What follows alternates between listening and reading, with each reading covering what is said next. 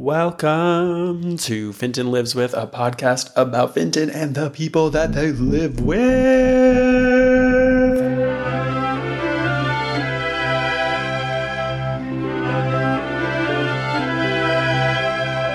In this episode of Fintan Lives With, I travel to Ireland to visit my aunt Nollaig and her husband Charlie. They live in Dublin, and I was there for about a week hanging out, taking some walks, getting coffees, all those nice things. so, just a little introduction. Uh, we are here in Ranelagh in Dublin, and I'm here with my aunt Nollaig, also my godmother. I'll just uh, let Nollaig introduce herself. Hi, Fintan. Yeah, well, you're well used to being in our house here in Ranelagh. And in fact, I like the way you say Ranelagh because, you know, it's frequently called Ranelagh by um, people who have come to the area, but usually people who are from the area, like I am, uh, say Ranelagh. So that's just um, an Irishism for you. Yeah, well, Fintan's mom, my sister Olivia, and myself grew up not too far from here, and we went to school in Ranelagh. So we're very much uh, Ranelagh based, and Ranelagh hasn't changed too much in the many decades that we've been around Ranelagh. It's still um, a village, an urban village. Okay, the traffic is going through it all the time, but still it's very walkable, which is what I like about living here. I never have to take out the car if I just want to go down to the village. Fintan and his brother Cormac have been here lots and lots of times over the years and often stayed with us while his parents went um, elsewhere, went abroad, or went for a little break. So I had Fintan and Cormac um, playing cars here outside on the patio with um, chalk drawn uh, roads, which my grandson now is very, very fond of. So um, he's kind of reenacting all the Lego building and um, car driving that the lads did from New York. That's a good introduction. Is there anything else you wanted to share about um, when we would come and visit? My mom, my dad, my brother, and I. To it would be like I'd say about once a year, either in the summer or Christmas time. I think I always remember really loving to play with the old PlayStation over here, and then all the cars, of course, and the Legos, like you said. Yeah, that's true. You came, yeah, probably about once a year, sometimes Christmas, which is a lovely family occasion, and was always great to have the extra family. Like we have four children and Charlie and myself, so that's six of us, but then nice to have the four of you. That makes it a really special um, Christmas gathering. And um, sometimes remember we would have games here in the room um, by the fire and um, present sharing on a Kris Kindle kind of basis. So we, we would do that. And we would have um, a full Christmas dinner in the other room with uh, uh, sometimes my mother, who's um, Fintan's gran, or was Fintan's gran, she passed away in 2012. So, um, yeah, so then in the summer, um, I think is a better time in a way for coming to Ireland because it's uh, the days are longer, the weather is better, and we tended to be out um, at the sea and sometimes um, just here in Dublin we're on the coast, so it's terrific. You can be out at the the sea in about um, well I know you say ocean but anyway we can be at the sea in um, 20 minutes. So I might bring Fintan and Cormac out to Sandycove and bring the cars and bring the togs swimsuits and um, you know have a swim and then we'll be back home again. It's all very uh, doable in Dublin. We usually with uh, your parents and ourselves would rent a house somewhere around Ireland. So we've been to lots of, of places.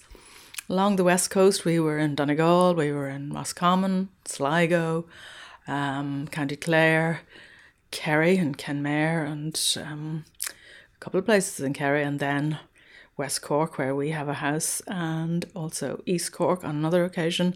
Yeah, I think you, as kids, my own kids, and yourself and Cormac got, you know, they got to see a lot of Ireland really, which is good since when a person is half Irish and half American, I think it's good to get to know the country, not just Dublin where we're based.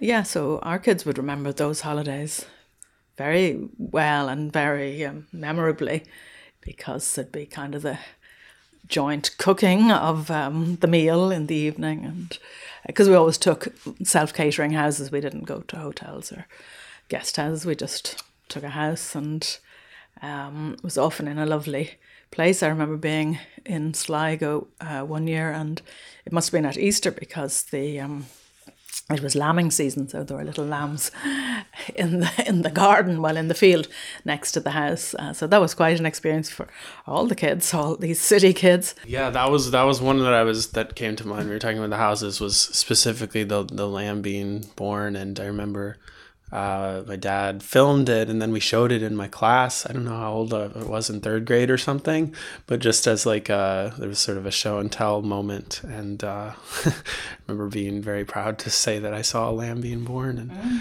um, but yeah, I definitely have fond memories of those times. And uh, maybe we'd be eating like the fresh lobsters or crabs. I don't remember where exactly we were, but um, cooking those up in the house. I do remember there was one time though that I um, was in one of those houses and I got locked in the bathroom overnight, and I have a very strong memory of just like not being able to get out of this bathroom because I think either the key was on the other side or somehow I, I, I don't know exactly what it was, but there wasn't like a turn. It was you had to have the key to get out, and I just sat in there forever. I was like, I don't know if I should wake everyone up, and then I realized that there's no other way I was going to get out, so I started banging eventually my mom came out and got me out of there.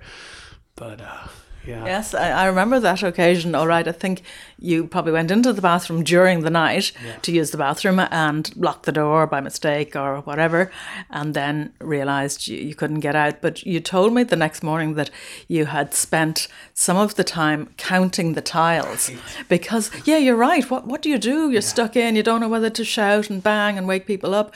Will they be cross with you or whatever? So you had counted it because I remember it was quite an old-fashioned bathroom, wasn't very attractive, but there were all these tiles, and you had counted them crossways and lengthways and diagonally and that kind of thing. So that kept you occupied, which was actually a very sensible thing to do if you're locked in a small space and then eventually you did get out. But yeah. Uh, yeah, no, I remember that incident. But I also remember another incident when we were in Kenmare in County Kerry, and we were house sharing with your family, but also Paula, my other sister, and her family, and our family. We were sharing two houses actually, but um, you swallowed a coin you surprised us that uh, at such a, a, young age you had picked up a coin and suddenly it was gone and it, it had been swallowed. So, but anyway, no harm came to you from yeah. that. But I do remember that.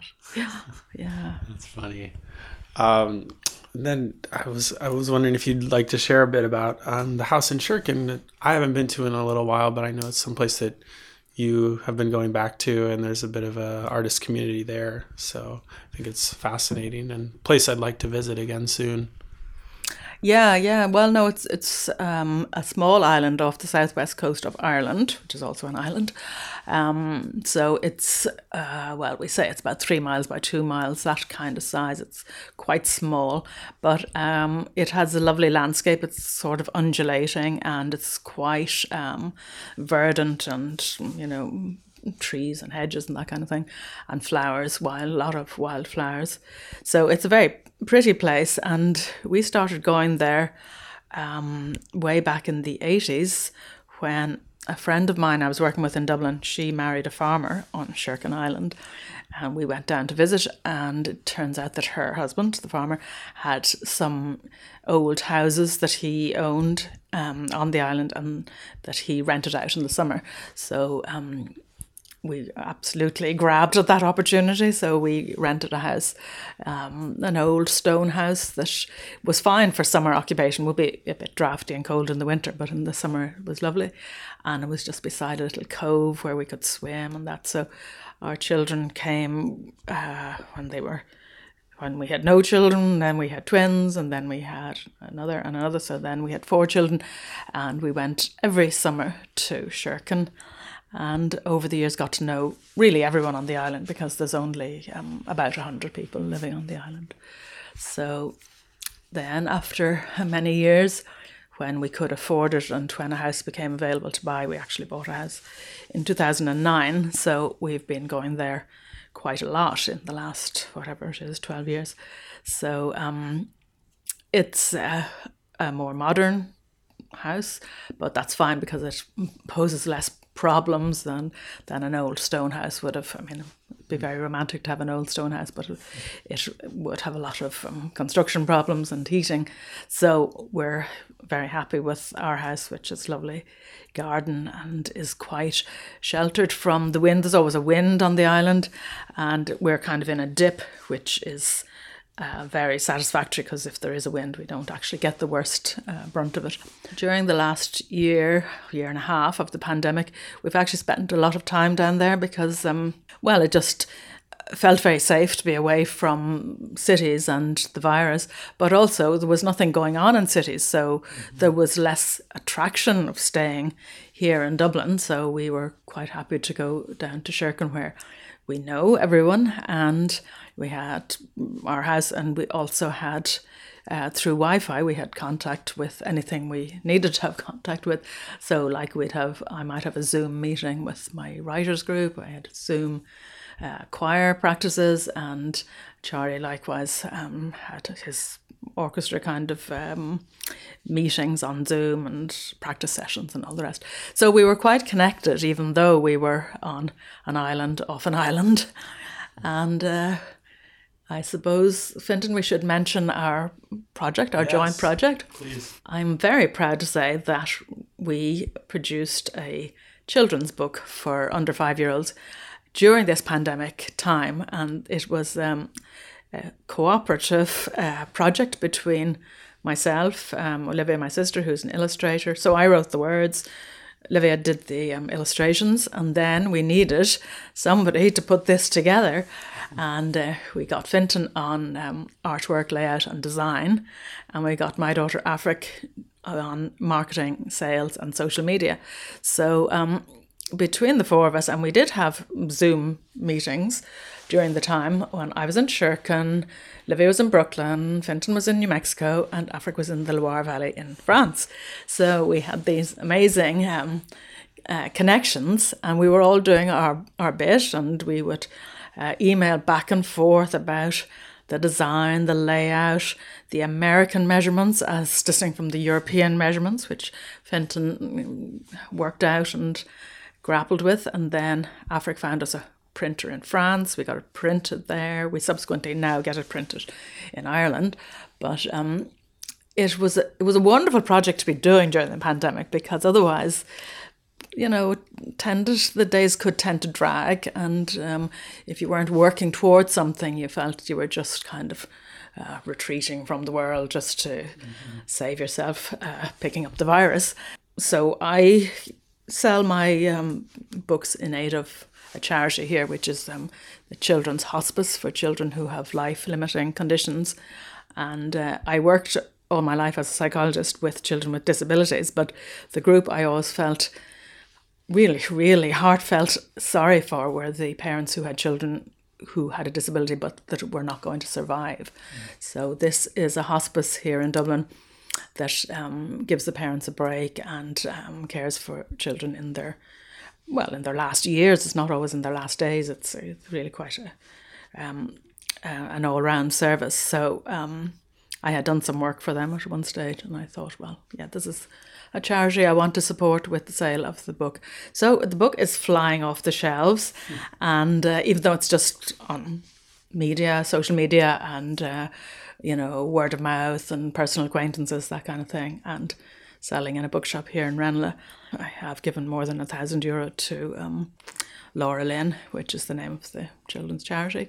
And Fintan can say more about the charity that he is donating to in the United States. Yeah, in the US, the book sales, we're giving to the uh, Line 3 Legal Defense Fund, and that was um, Line 3 is a pipeline that unfortunately just got constructed but um, I spent a lot of time out there in northern Minnesota over the past year, and um, the Legal Defense Fund is for mostly young people, some some older people too, have put in themselves put themselves on the line to stop construction uh, in front of active machinery, and it's to support their uh, legal funds, so getting a lawyer, uh, all the court fees, the bail, and all that um, so that they can take their cases uh, against this um, pipeline company to court and hopefully have a chance to stop the oil from flowing any more than it is right now. So uh, that's a project that has meant a lot to me over the past year, and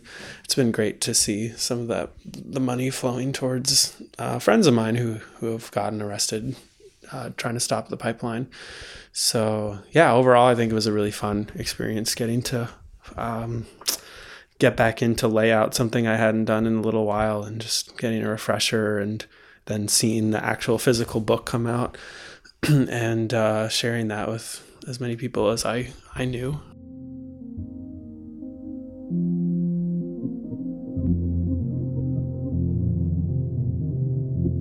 Anticipation builds as I cross over the railway bridge, walk along by the villa style houses, glance at the cormorants like sentries on the rocks, before I arrive at the Martello Tower. Some of my friends are there already, in various stages of undress. A quick disrobing, swimsuit on, then down the slip across the granite slabs. Excitement is mixed with trepidation. I clutch the rail and descend the steps. Oh, the water is cold as it slaps my calves. Then slow submersion into the Irish Sea. Surface again, gasp, steady my breathing before beginning a smooth stroke. I do a lot of writing, so I have had poems published, uh, short stories, short stories that have won prizes, poems that have won prizes. So then I do work for the radio as well, for the national radio station, which is called RTÉ Radio 1. At the moment, I'm mostly now contributing to a Sunday morning program that um, is about kind of um, memories and musings and uh, music that goes along with it too. So um, at the moment, I've been kind of researching uh, my great uncle who went to South America in 1904 and spent best part of the next decade there. And he wrote letters home to my grandfather in Roscrea. So I've been um, reading those letters and transcribing them and putting together a little article for the radio. So that may well be broadcast. But um, yeah, that's a, that's a huge interest and I love it.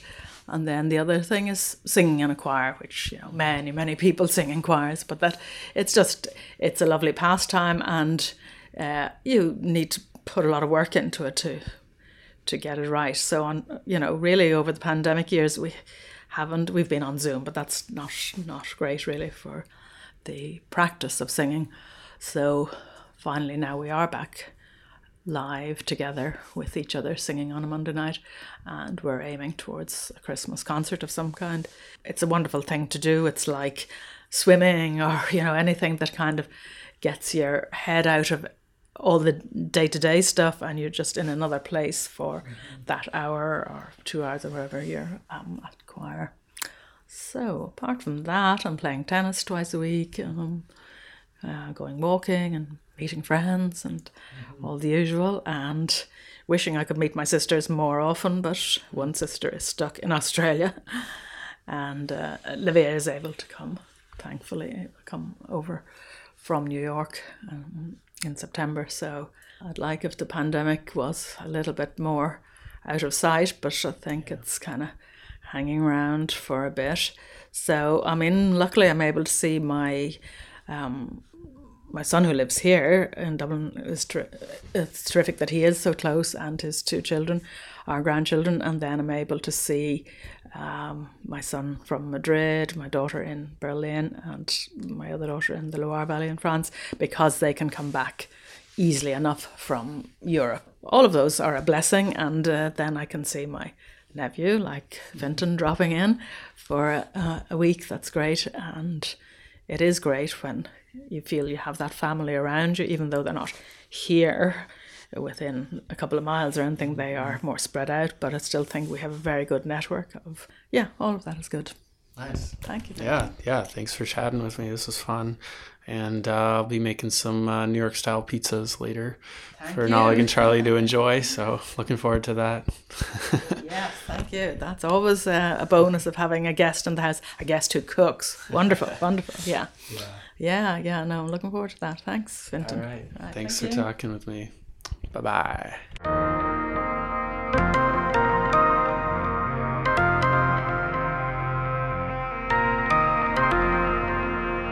Thanks everyone for listening. You can find more of Nollaig's work at nollaigrowan.wordpress.com. The music you heard in this program was RPLKTR's song The Sea, and the piece you heard read by Nollaig is called Winter Sea Swimming, and it aired on December 6, 2020 on RTÉ Radio 1.